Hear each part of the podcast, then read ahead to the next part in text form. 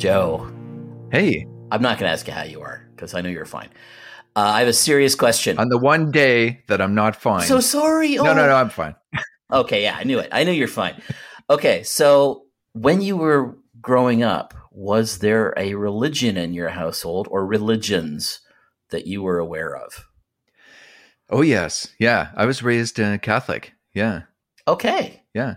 But okay, so why do you ask? Well, I just I, I thought it might pertain to today's conversation with Frank Faulk. Yes, There's actually, your segue. completely. Yes, Frank Faulk. Welcome to our podcast. I'm excited to have you here. You, I just, I'm just going to do my gushing now and get it over with. You're one of my favorite radio documentary makers ever in my whole life.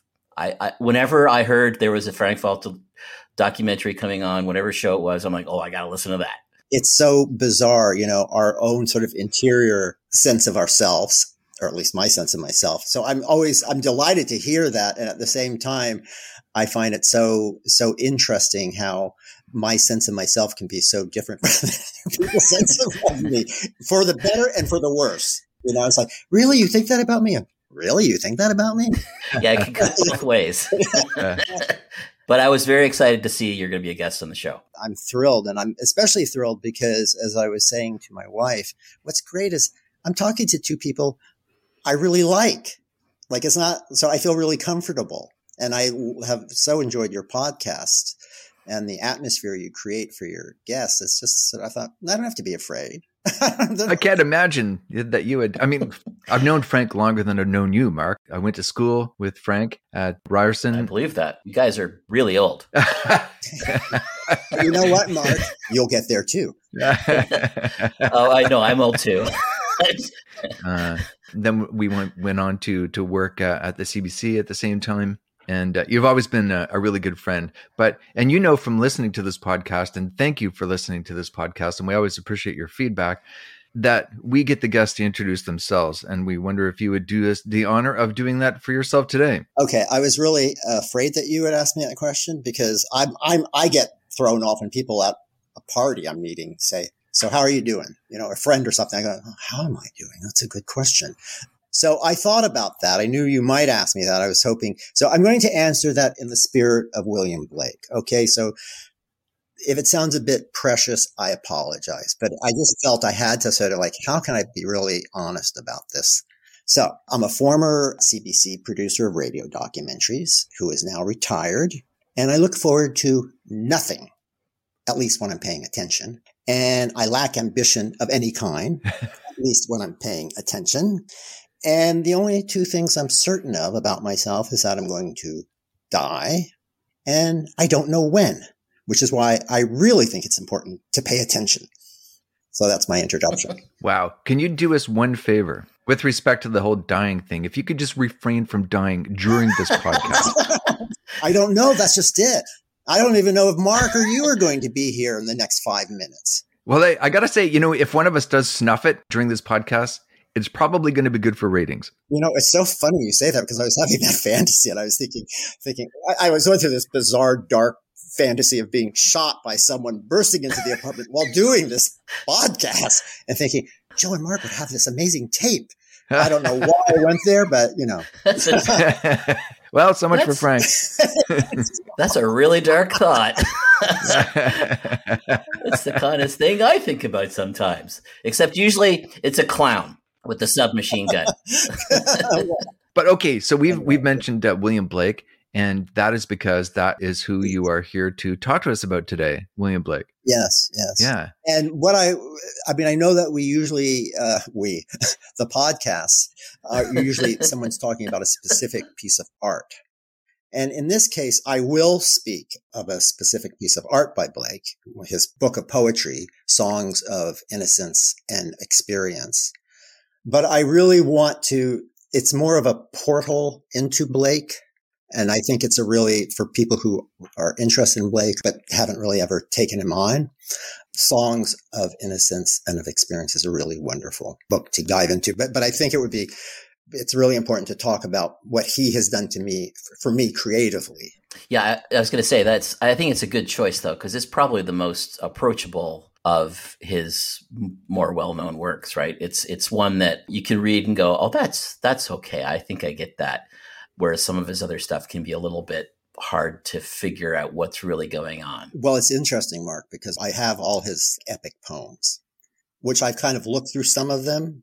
Uh, I mean, I've read Marriage of, of Heaven and Hell, which is a wonderful book, and I've read a lot of his poetry and songs, uh, songs of innocence and of experience. But I began to read Milton because I had, taken on Paradise Lost. Mm-hmm. And Blake's book on Milton is really a kind of a response to Milton. But it said, it said in the introduction, now many people have decided to take on Blake and start to read Milton or one of his epic poems. And a few lines in decide their sanity is more important than trying to understand Blake. oh boy. oh, I guess I screwed up. I kept reading. And the thing is, I've made my way through quite a bit of Milton, and it's wonderful. Like I, I'm still, I'm still sort of feel like I'm uh, like reading is going to be like doing a marathon, and I'm not quite sure why because I do these little jogs through it, and I go, oh, that's so beautiful, that's amazing. So I think having now read Paradise Lost, which is amazing, I have a better understanding of, I'll have a better understanding of what he's critiquing about Milton in his epic poem, Milton. And maybe you're not having that negative response because you are ready in this time in your life and everything that's gone before. And with that in mind, I wonder if we could set the stage for this because some people listening may not know your your background. Can you tell us a little bit about your background and the work you did for CBC and and how that informed your choice to talk to us about Blake today? Okay, so let, let me just ask you. So, so you really want me just in terms of my career at the CBC? We're not talking about. Well, I was born on a snowy day in Manhattan. It's your choice. I mean, I think uh, one of the things I loved about your documentaries, Frank, was just how thoughtful they were and cerebral they were, and I mean, I think we share similar interests in in the idea of spirituality and religion and like how those things play out in an individual's life. So I think that is part of what I think Joe's looking for. Absolutely. And how that connects. Yeah. Yeah. Just keep it less than 15 words if you could. That's right. The clowns have been deployed in case. I'm terrified, but it's funny too. For Mark's sake, because he's a professor, and he teaches in an academic setting, he might appreciate this. So I'll start with going back and to Ryerson just to say I dropped out of high school in grade 10 and did a whole bunch of stuff, moved out to the country, built a log cabin or, you know, bunch of stuff, but decided around the age of 30 to go back to school. And it turned out to be really a great experience. I mean, funnily enough, it was, I had to do a kind of a qualifying year because I didn't feel that I could handle the academic load because everyone is an Ontario scholar who gets into RTA. I was sadly disappointed. But anyway, there were very sweet people like Joe who were like just kindred spirits, even though they were like 10 years younger than I was. But anyway, so I go to RTA, go to uh, do that. And then I worked on some shows like, probably don't know the Shirley show. It was like uh, Canada's answer to Oprah Winfrey. Not really, but that's what I thought it was.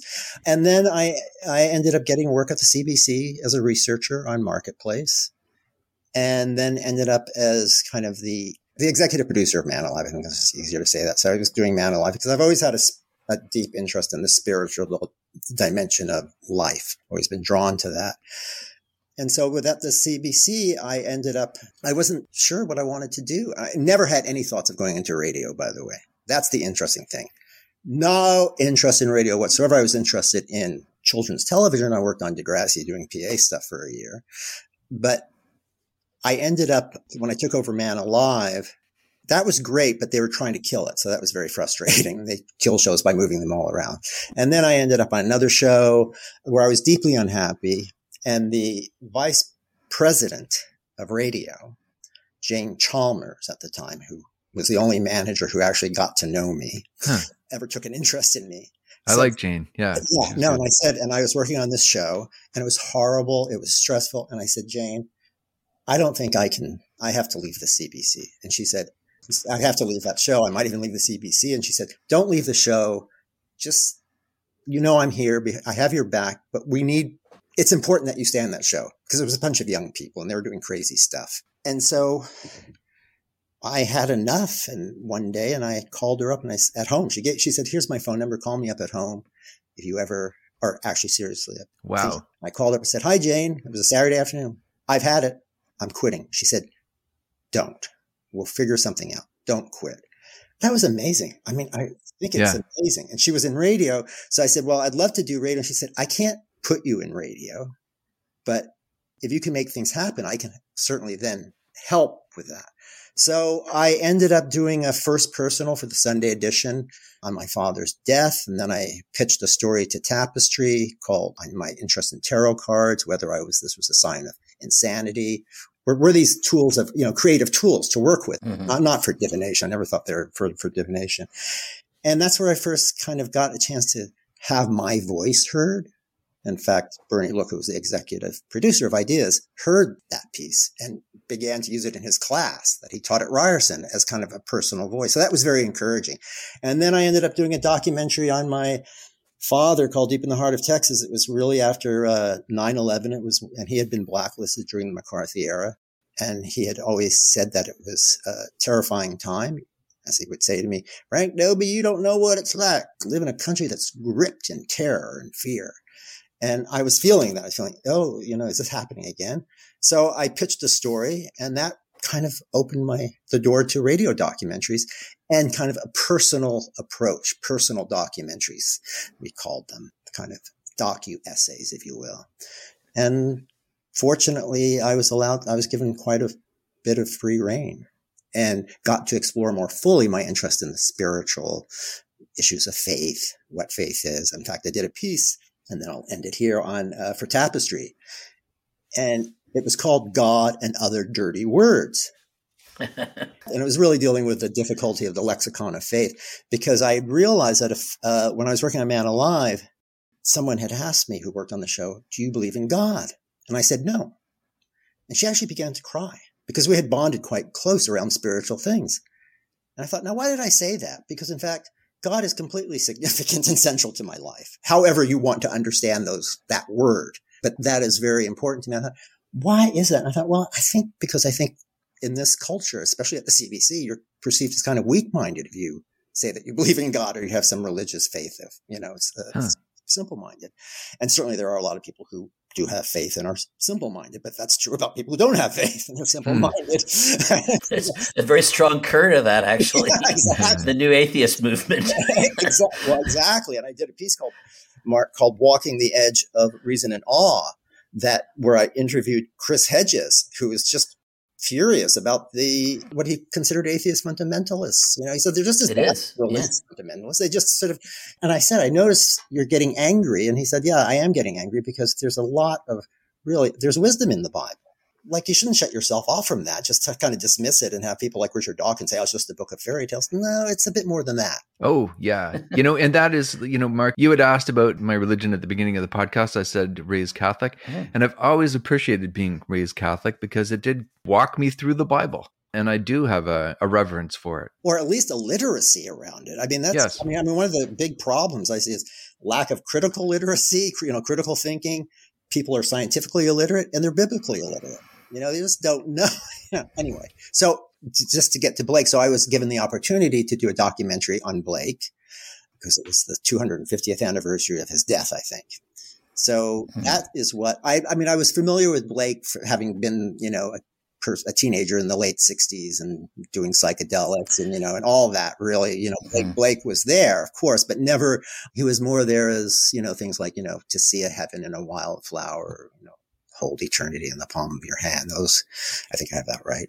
But this documentary really kind of made me, uh, really deeply appreciate what Blake was about and what he was doing and how radical he was, not just politically, but that he was not only a visionary, but he was a radical psychologist. I mean, his critique of, of what was happening to the, the subject's experience of themselves, you know, uh, was brilliant and it's relevant today. Yeah, he was revolutionary in a, in a real sense, and he lived in a revolutionary time. You know, he he was writing during the period of the French Revolution, and that's you know his his uh, the Songs of Innocence and Experience came out in 1789, which is when the French Revolution started. But he wasn't really a revolutionary in that sense. He was revolutionary in the sense of, as you say, psychology. He actually understood something about human psychology that other people didn't. It's it's interesting because he's kind of claimed by the romantics. Yeah, that he's not a romantic, but he's not really a romantic, and he's definitely not an enlightenment thinker, at oh, least not in the traditional sense, right? No, no. He's not about science and rationality. He's all about imagination and the inner life. Yes. Okay, I'm going to get you guys to stop down right there and just yeah. ex- a few words on romantics versus enlightenment for those people who may not be familiar with that. That's a good question. well, I mean, the enlightenment is where science comes from. It starts in the Renaissance, but you know, the next century it starts to really build and people start to figure out, oh, we've got this thing called the empirical process and we can actually figure out how the world really works. We don't have to just listen to what sorry, Joe, the Catholic Church tells us about how the world works, which, of course, had an influence on the world in a pretty major way. And so eventually we got to a point where I would say it was kind of a reductive idea that we are going to be able to describe exactly how the universe is via science. What was happening with science is when what he was first, you know, he wasn't anti-science by no. any means. What he was anti was that it was this is the only way to the truth we reveal the truth. He's already seen that with religion, yeah. you know, that, that kind. And what he was really concerned about with, in terms of what you're talking about empiricism was the rise of the empirical self. And, and the, and yes. the notion of the empirical self is that human knowledge comes predominantly from experiences gathered through the five senses and that we reflect on these experiences and then we act upon these experiences, but we're passive observers. And what he realized and what neuroscience completely validates because I interviewed a neuroscientist for one of my documentaries. A couple of hundred years later, it's worth noting. Yeah. Yes. That, that, that he, Blake, he saw that thinking and perceiving, which we have in, we have thinking and perceiving as two separate acts. We perceive and what we perceive is just what is there. And then we reflect on that, right? Or, or we assume that what we're thinking is an objective representation of what is happening, right? So perception was seen as a passive act. And in fact, the more you could eliminate the subject from what you're perceiving, the better, because then you have objective knowledge and objective knowledge is the most important, don't you know? Yeah, but what about me? Screw you. What he realized and what neuroscience is saying is that thinking and perception, thinking, they, they interpenetrate each other. Thinking shapes perception. Mm-hmm. right? And our perception then shapes thinking. It's, it's, one process. We don't so much think about reality. We think reality. And that's a radically different way of understanding how we are and what's happening. Because to your point about Mark, when you said, you know, this kind of reductionist approach to the world and that we could kind of figure out all the parts and make it all work and everything. The reason why we can't, we will never solve the mystery of nature is because we ourselves are part of that mystery. You know, it's like no matter how fast you turn around, you're not going to see the back of your head. You mm-hmm. can't even see your face. You don't even know really what you look like. You know what your reflection looks like, but you don't know what you look like. Mm-hmm. I mean, that's pretty wild when you think about that because we have images of what we look like and we assume that other people see that image, right? True. Yeah. we, we can't even agree on what blue is. or if the or if the dress is blue or white. The fool and the wise man do not see the same tree. Yeah. So just to get back to the whole continuum because I don't think we quite got there. Because I think what you've done, Frank, is you've pointed out really well how Blake is kind of at that fulcrum point between what we consider the Enlightenment, which is about you know these laws that we're trying to discover, and and a lot of Enlightenment thinkers, to be fair, were deists. They believed yeah. in God, and they believed that they were using these processes to describe what God had created. Reason was yeah, reason was paramount in that view, and then really romanticism, I think, is a reaction to that in a sense. And so the importance of emotion becomes the sort of raison d'etre. Mm. That's a pun uh, of of like the romantic movement. It's like it's all about the emotional outpourings that the artists want to explore, and there you know there isn't a huge number of romantic scientists that we can point to that would be you know romanticists and scientists, but some because they would say, yeah, you know what? There's an important part of uh, science here that's being left out. And that's where we are now, right? Where we have, like you say, neuroscience is actually exploring kind of the intersection of these things. Yes, yes. And, you know, advanced physics is really in a way as well. And so that's, that's why Blake is to me, I, I'm fascinated by Blake.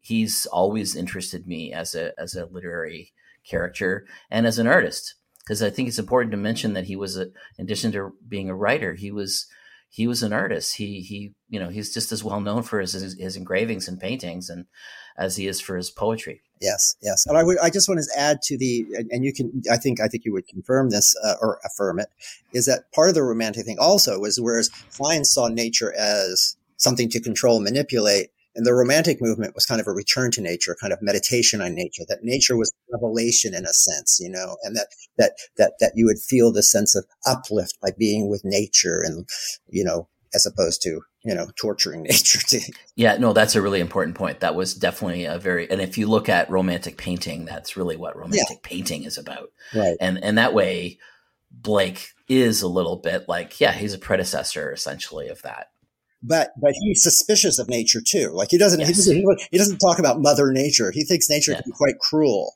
like the, the, Garden of Eden wasn't a wilderness; it was a garden. So he sees the human imagination as humanizing creation, working, you know, transforming creation through the human imagination. Right? That's true. So you said that he's had a huge influence in your creative life, and ha- I'm interested in how that's the case. Because yes, I'll be happy to do that.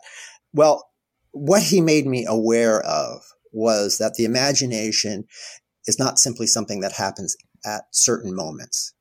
And I think, unfortunately, because we've all been so cut off from our inherently creative capacities, you know, we have people who are artists who create and we have people who are the consumers of that art and often want to create, you know, so we have writing, court, we go to you know, we all, I mean, I was before I went to the CBC, I explored many ways to express myself, but I was in many ways, I felt very, don't mean to be crude, but very constipated creatively. that's a great way to describe it. we we've all felt that constipation, Frank. Yeah. and, and and many of us have had that view of our creations after we've created them.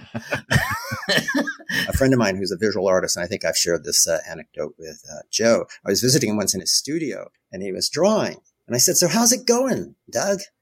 He said, "Well, sometimes I squint at it, and I think, God, this is brilliant." And other times I squint at it and go, this is a piece of shit. It all depends on how I squint at it. Are great for life, you know. It all depends on how you squint at it. So, in terms of how what, what, what he made me realize, or what he helped awaken me to, not realize, he awakened me to that the imagination that, in a sense, we're all artists because we're always creating. We're actually always in a process of in a sense, improvising our existence moment to moment because you haven't lived your life before. I haven't lived my life. As I said, I don't know what's going to happen. If the clown that Joe has called to come in and assassinate me will be coming in in 20 minutes. So in a sense, the question isn't whether we're creative. Let's pretend we're all jazz musicians in a great jazz band and we can't leave. We have, we can't leave this. So we either can listen to each other and play really well and make music, realize that we're all kind of improvising and it's a creative process and because we're always imagining our lives. Our imagination is what gives shape to reality, our, our, our sense of who we are. It's a shaping force in our life. So it was kind of a creative Ex-Lax, if you will. you, you, you're creative, Frank. You don't have to try to be creative. You are creative. The question you have to ask yourself is, are you doing it well? When I was listening to your podcast yesterday, Mark, I, I, thought it was a really important point is that we're not innocent bystanders in life. We're all involved in life. Mm-hmm. There's no such thing as kind of like, well, I'll just stand aside and watch it. No. And I keep on having these moments. I think we all do at different times where you realize, oh, no, this is, this, this is the meaning of it. This, this is it. As I think as Lily Tomlin's famous for saying, you know, it's not a dress rehearsal, right? Mm-hmm. Right. Yeah. Not doing something is a choice it's doing something. Exactly. I find this going back to these kind of ridiculous contradictions or these these things that are presented as being kind of smart, but when you really take them to their, they contradict themselves. So for, you know, you often hear life has no meaning. And of course we're made to feel that way because of course it's just a material process and we're just a part of that material process. And consciousness is just synapses going off in your brain and, um, it's nothing more. Yes, that would be the very reductive view of yeah. No, I, I heard a person. Do you know Michael Shermer? Yeah, I want to say his name because I think he should be criticized for this. He's the editor of Skeptic magazine, and he was on Tapestry, a show on CBC that's supposed to deal with spiritual things. And he says to uh, the host at one point, he says, "Really, when it gets right down to it, we're just brains observing brains." Hmm. And I'm going, Wow. What dark place are you in? Well, that's As right. opposed to uh, somebody that you refer to frequently, Abraham Joshua Heschel, who says that actually, if we stand around and look at, at what's really going on, we would be in a state of constant radical amazement. Well, he talks about the capacity for radical amazement that we should never become adjusted to life. So It's a bit about perspective, though, right? Because some people will say uh, things are really terrible, and my observation is like, well, you know, it seems like lots of things are going right. Yes. Like we're still here, we're Yeah. still talking, we're still, you know, we're still living our lives. It's not a nuclear Yeah. slag heap, which it could very well be. Well, I, I do like to remind people that the news is, is really just a distilled version of reality. Yes. And it's not distilling the good stuff. It is, yeah. it's not even a distillation of reality. It's a particular perspective on reality because if you, there's all sorts of different news that you hear complete contradictions. If you read the Toronto Sun, you're going to get a very different perspective than the Toronto Star. Is it because the Toronto Sun lies and the Toronto Star tells the truth? No, it's because they're bringing a different perspective to reality. But my point is, and what Blake's point is, we're all involved in this together Mhm. Mhm. actually creating, participating together. So it's not a question, uh, which kind of saves you from sliding into kind of a postmodern kind of thing of, oh, there's no objective reality and whatever you make it. No, we are in this together. We're creating together. We are responsible for what is going on. The problem is not out there. It's in here. It's in consciousness that we share. He's pointing at his head, listening. But but you know what? To to, to Mark's point, because it kind of speaks to something that Blake wrote, which is something you introduced to me, Frank, and which I love. The whole business of joy and woe. The the news basically just focuses on the woe yeah. And leaves out the joy. But as Blake would point out, life is an interweaving of joy and woe. Right, right. But but he would also, I think he would be a wonderful critic of how media basically has taken over our mind. You know, we, we, we literalize what we're hearing on media. This is actually happening. What actually is happening when we're watching the news is we're looking at either listening to the radio and these sounds are coming out and being put together. We're hearing this. Other people hear different things. It's not just that they're they're they're just focusing on the woe and you know we need some good news. It's the very and this isn't to say all news is fake. I'm just saying we lose awareness. These people are just like us. The people who make the news, we know. I worked at the CBC. I know they're neurotic. They have insecurities. they have their biases. They have their assumptions. And if we're going to actually get along and really listen, then we need to also question our own assumptions. And believe me, as you know, Joe, I spoke to lots of people who were in editorial positions who I thought, I don't know where anyone gets this idea that anything's objective. I mean, these people are like making decisions, editorial decisions that they're not even aware of because they don't like the way this person talks. Yes, that's very true. Yeah. It's teaching young journalists is one of the hardest things. The thing I find most frustrating is, and I think this is really true in a lot of a lot of people who work in the media, is they have a certain narrative in their head, and that's the story they're going to tell. And that's not necessarily the story that's there to be found. No. Hmm. And that's why curiosity is so important because if you can be curious about things, then it's possible to go, oh, okay, that's not what I had in my head, but this is actually a much more interesting idea. Let's follow this idea. Yes. Hmm. Yes. And I, so I mean, I, I was having this problem with a, a friend of mine who worked in news for a long time and I wasn't expressing it well. So she heard, what she heard me saying is that it's all fake news. It's all Mm. fake news. I'm not saying that. No. And I'm not saying it's just everyone's opinion because there are some opinions that are worth listening to. When you go see a doctor, if he's a good doctor, the doctor will say, you might want to get a second opinion. Well, you, yeah, you have to employ your critical faculties as you're as you're listening to this. Exactly. Exactly. The thing that I find disturbing is that people seem to think when they're looking at their TV at the news, it's a window. you know, they're looking at it. No, you're not looking at a window. You're looking at an electronic box that is to bring this back to Blake, this is where Blake is like, hey, yeah, facts are important, but we also have our inner life you have to bring to it. And that was, I think, more his perspective was bringing the imagination and, well, the childhood perspective, which is what the Songs of Innocence is about, right? yes, yes. To to the facts.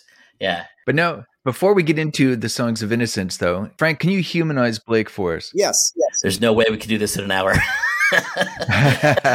Sorry. That's okay. Yeah, just tell us a, So- a little bit about the man. Yeah, that's good. That's good. Yeah. So he was uh, born in 19, 1957. Wait, are we, are we talking about a different Blake? I'm confused. Uh, he was born in 1757, died in 1827. He was basically, as a young child, he was apprenticed uh, at the age of 10. Uh, he went to an art school and then he was apprenticed to an engraver.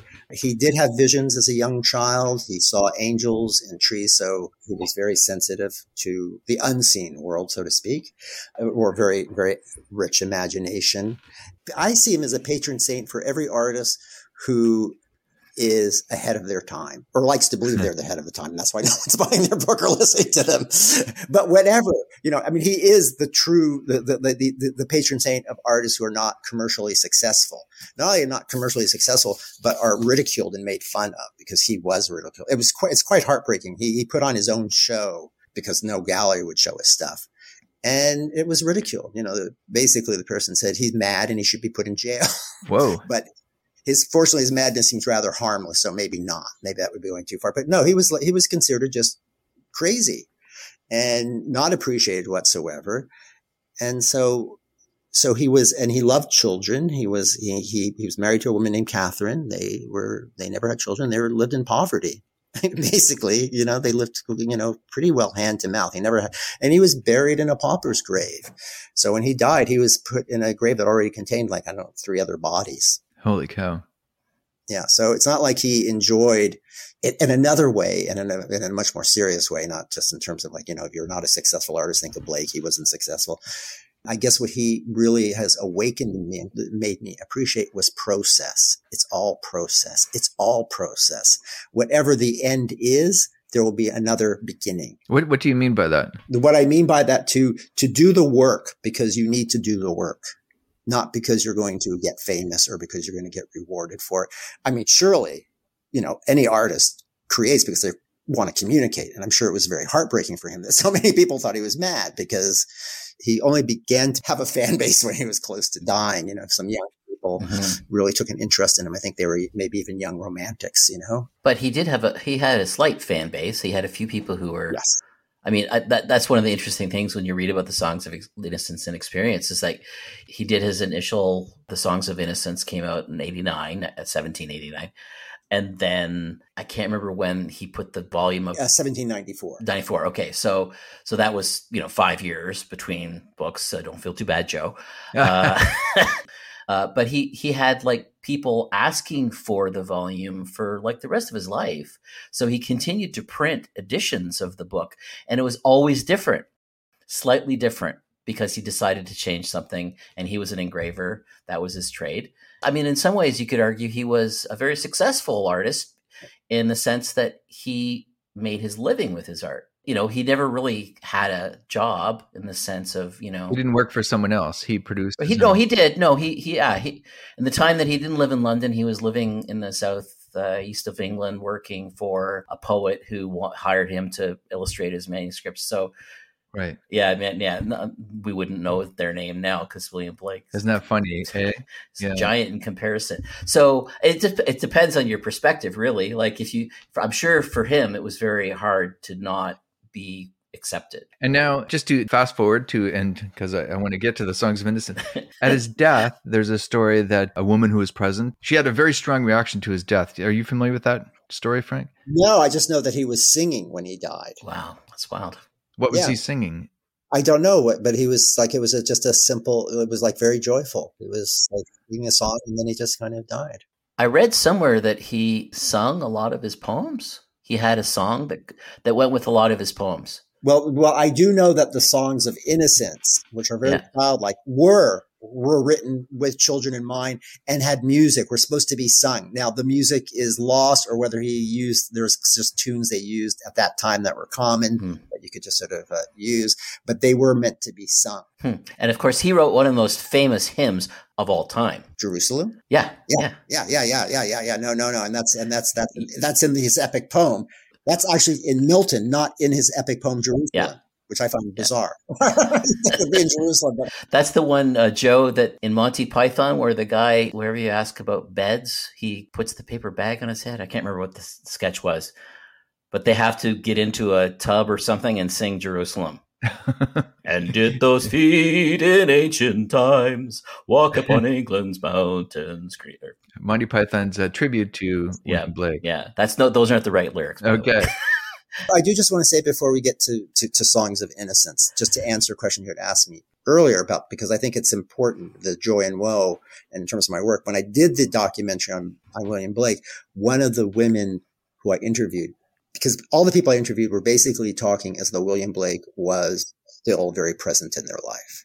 Mm-hmm. It was a doctor, it was a poet, and one of the guests that I interviewed used the term luminous companion. And I love that term. So I refer to him now as my luminous companion. There's certain other thinkers I go, they're a luminous companion. I mean, they, they illuminate my life for me. You know, I love really, that. Boy, that, yeah. that's, a, that's going to be a takeaway for me from this conversation. It's beautiful. I will remember that forever because I think we all have luminous companions yeah, who are very present. You yeah. feel they're very active. They're, they, you know, you hear their voice when you're kind of in a dark place and you read them. They're very, so Abraham Heschel, certainly a luminous companion, mm. certainly Blake. But, but I just wanted to say it because this is important. One of the things that she said was she was talking about how she discovered Blake and that she had just grabbed a book of his poems. She had gone down to Florida and gotten this little sort of crummy little motel room because her boyfriend, who she was going to marry, had dumped her. And she said, and I was just like, I was just devastated. I didn't know what I was doing. And she said, and I open up Blake and it's the wonderful poem, Auguries of Innocence. And in that, she said, there's a wonderful part where he says, it is right. It should be so. Man was made for joy and woe. And she said, to hear that when your heart is broken and you feel your life is over, she said, I just felt all of a sudden the blue room I was in became like a blue egg and I felt it just cracked open and the heavens were in, uh, above me and I just felt transformed. And I was so moved by that because she was so, yeah, we've been, we all been those places of dark, dark, darkness. And so that really became something I internalized, just those, you know, joy and woe. I mean, I read the whole poem in the larger context. And it's one of the few poems, at least parts of it that I can actually recite. But believe me, it's a powerful mantra, especially if you're in a very going through, as I was at that time at the CBC, a very dark time. And when this we rightly know, through the world we safely go. Exactly, exactly. And I was always I love that Joe because always I yeah. Once you know that you're you're safe, you're not surprised, you're not blindsided. It's like, oh right, yeah, right. Go enjoy. And tragedy yeah. is a dimension of life. There is such tragedy all the time. So to to deny that is well is to live a very superficial life as far as I'm concerned. Well, to me, it's a, it's actually like a, a, a key, like it's a master key to life. Yes. Because when when you do understand that concept, of course there's joy and woe. That's as they're a woven fine. It's not like there's joy yes. here and there's woe here. And yeah. no, they're together. Yes. So when something bad happens, yes, it's it's horrible and it's bad and you got to deal with it and you got to process and whatnot. But you also understand in your gut that that's just the way that it is and also, I mean, like, you know, as, as Joe knows, my sister has stage four metastatic lung cancer. And when she was diagnosed with that, you know, obviously it was devastating for me. She's my only surviving sister, only family member, and it was devastating for her. But in the process, she's of course discovered she has wonderful friends who have just been there and the health care that she's got, the doctors and nurse. So there's joy in that. That's the joy amidst the tragedy. There's also joy, the affirmation that people are kind people are kind. And that's to your point, Mark, that you made earlier. That's why we haven't blown ourselves up because human, the capacity for human kindness, for mm-hmm. simple human kindness has not yet been destroyed. And if it hasn't been destroyed yet, it probably won't be destroyed because we are connected. We are related. We know that. Okay. In the remaining 30 seconds of this podcast, so let's get to the uh, your choice. That's hilarious. Songs of Innocence. There it is. He's holding it up. And oh, that's a nice looking addition. Can you describe the cover of that, Frank? Well, the cover has Adam and Eve seeming to be cast out of the garden, engulfed with these these flames, and in letter engraving, it's the songs of innocence and of experience, showing the two contrary states of the human soul. Now, fire. On one hand, you can look at this fire and think, "Oh, well, that's the cherubim at the gates of Eden, right, with a flaming sword. And but fire for for Blake was a cleansing, was consumed and cleansed and and and and and so so it could be a very purifying image that we're seeing here even though they've been cast out. Because for for Blake the fall is the fall into self division right? The, the fall into subject object. The fall into I must control the bad me or the good me you know I mean, the I and the me the me is the object you know so there's this this world of division that we fall into and so the book, Songs of Innocence and of Experience, the book of poems, where he looks at the two contrary states of the human soul. The times when we have that sense of innocence, but also experience. And of course, we associate innocence with our childhood.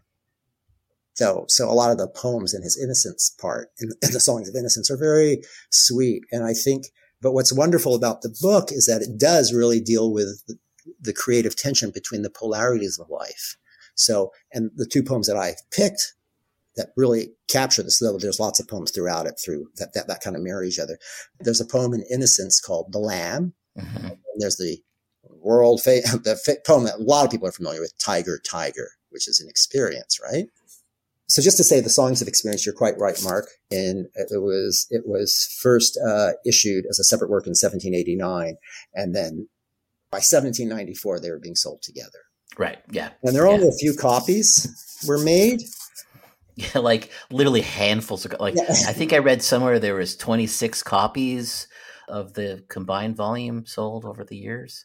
And, wow. And and yeah. I mean the brilliance of it and of his of his work is that he decided he figured out how to not only write and I mean do the pictures but but but publish. I mean, it basically he was he became his own publisher because he developed a technique mm-hmm. of engraving and illustrating at this you know so they could be seen together. so 26 self-published copies.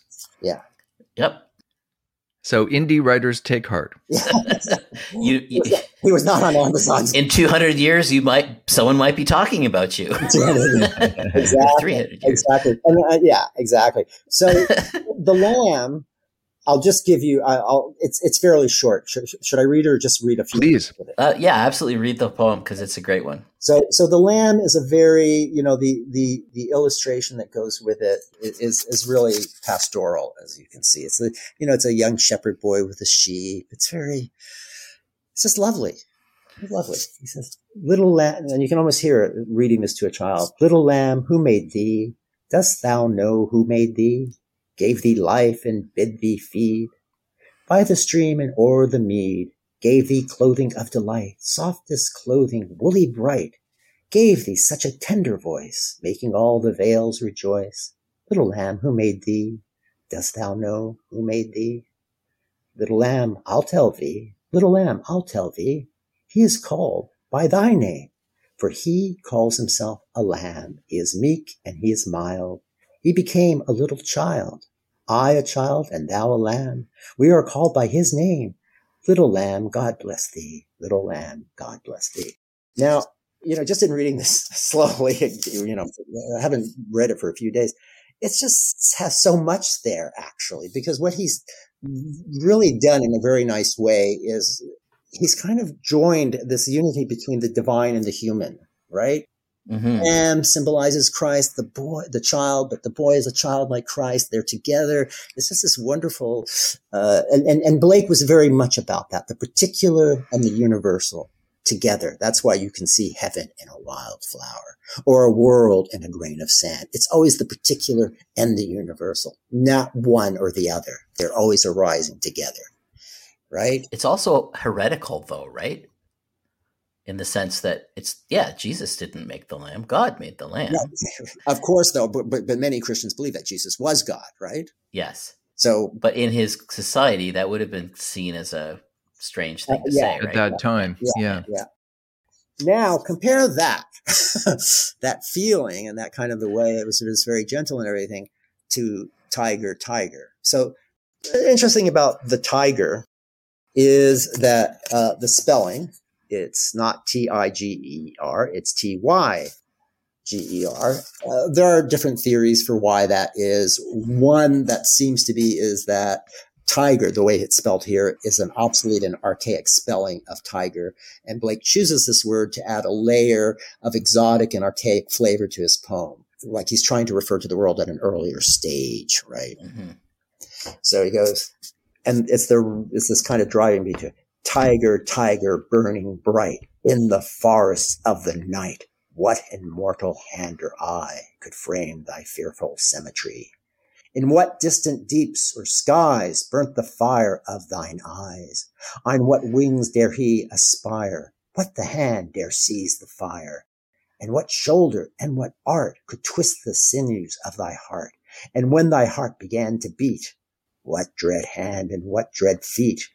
What the hammer, what the chain? In what furnace was thy brain? What the anvil, what dread grasp dare its deadly terrors clasp? When the stars threw down their spears and watered heaven with their tears, did he smile his work to see? Did he who made the lamb make thee? Tiger, tiger, burning bright in the forest of the night, what immortal hand or eye dare frame thy fearful symmetry? Hmm. So in the first lamb, the poem of the lamb, you have the question when, she, when, when the child says, do you know who made thee? God made thee. Mm-hmm. Now, Blake is, doesn't answer that question. He says, did he who make these?" But he doesn't answer the question. It's like, he, he's, he's really, to me, what's so powerful about that is the sense of the joy and well. I mean, the joy is really that feeling of openness, of, of and now this woe is like the, God is terrifying. You know, this kind of meta kind of reflection on the dark side of God. And of course, in, in, in the Hebrew Bible, in Isaiah, I think it is, God says, I am God. I created evil and I created good. I created dark. I created light which really is a very different sense of what happens in the New Testament. That gets all split into two. The devil becomes the dark, and God is all good, and Jesus is, all, you know, it's all becomes very kind of. Uh, the, the point being, and I think Blake was so. So that poem, "Tiger, Tiger," is a very um, a lovely companion, lovely companion. So but Mir is a nice, is a sister. It's referred to as a sister poem of of the Lamb, and captures very much or expresses gives to that the, the polarities of life kind of mm-hmm. and to hold those both and to know that there are things about life that are terrifying and that fill you with terror and also at the same time as those tiger great beauty that's the sense of uh, the sublime right or, or, the encounter with the numinous you know that sense of of, of, of terror uh, but also Awe, awe. It's awe. The, awe. the word is awe, which is overused. Awesome is an overused know, word now, but but it's too bad because awe does.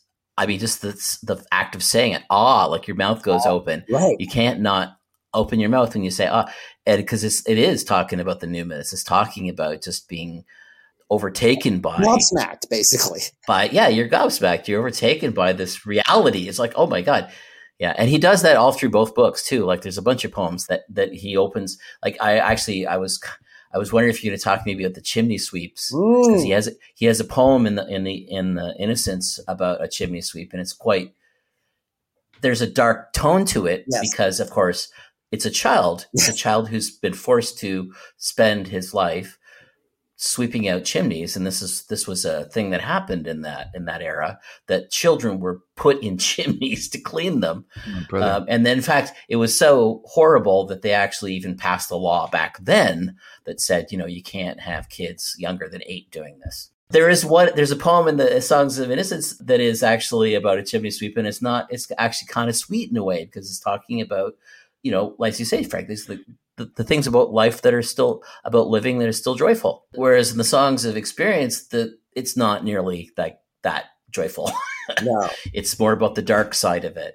And he does that with a bunch of poems. And what's interesting to me is that sometimes he would move the poems. Yes. Uh, from innocence to experience yes. later on when he was doing like these one offs, when people would ask, because people would say, I really, I've heard this is fabulous and I'd like my own copy. And, and so he would print a copy for the person who wanted it and he'd change poems then. Exactly. Exactly. Yeah. It gets very dark. Yeah. There's wonderful poems like London, you know, and one of the great lines from London is mm-hmm. mind forged manacles. And I love that when they're mind forged yeah. manacles. And I think that really sort of like speaks to, because part, part of just to get back to the empirical self that, that he was so, so critical of is the, the, he saw the negative consequences of that belief that we exist as isolated subjects encountering an objective uh, material reality. And it gives rise to the belief that material reality is all that's actually real. It's the only certain solid and knowable reality. And, you know, our, our, our, uh, the subject or the self feels itself, you know, we feel ourselves to be isolated, kind of lonely and whatever, you know, we have these thoughts, but there are private thoughts. They don't really, you know, matter. And of course, it's a lie. So that's why we have such a um, profound sense of estrangement and, and, alienation and mental health. I mean, uh, from, from the past 40 years, like people talking about, you know, sense of life has no meaning. It's a tale told by an idiot, right? It's a tale told by an idiot and my life is meaningless. And of course, and that's all reinforced. I mean, when, when you, your main message that I certainly got growing up was life has, has no meaning in itself, but we give it meaning. So being, meaning isn't given with being. We give being meaning. And I think, I don't think, this is, this is no, no, no, no, no, no, no, no. That's not how it works. Because the meaning and significance to life is what we all share that meaning and significance. We all are part of that beingness. We share that being. Anyway, I'm getting a little off topic, but I do think, and I think, I think Mark will agree with this, that the songs of innocence and of experience, song of experience is a wonderful introduction. And maybe as far as you go with Blake, mm-hmm. people have attempted to read Milton and decide their sanity was more important than understanding Milton. I'm finding it quite interesting. But you're clearly insane, Frank. Thank you. yeah, I think we share that, Frank. This is sanity. I'm happy to be considered insane. Woohoo! um, but but I would say not only is Blake a wonderful artist and you'll be enriched by his art, but he actually is a radical psychologist. And if you actually get into his under his critique of modernity. You know, he's one of the early critics of modernity and the implications of that and the alienation and the trauma of materialism, basically. You know, when you, when you have this, this belief that the ground of existence is, is just simply matter and because then where there, there there is no place for you really. You're just kind of as as someone explained when we were talking about consciousness and the darwin's theory of evolution i don't know it's sort of like it's secreted by matter in some way in the way that urine is secreted by the kidneys.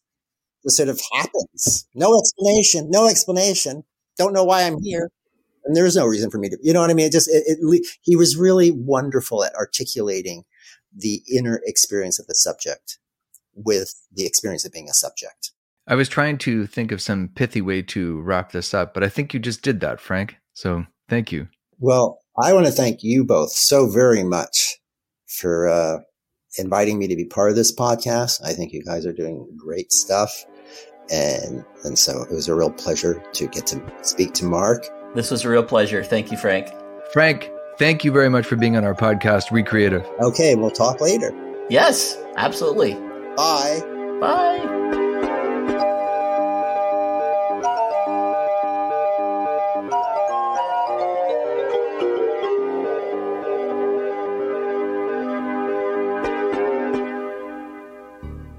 Joe, I'm really enjoying this. This has been fun, but I don't want to do this podcast anymore. You're talking about stopping the podcast. No, I'm just kidding.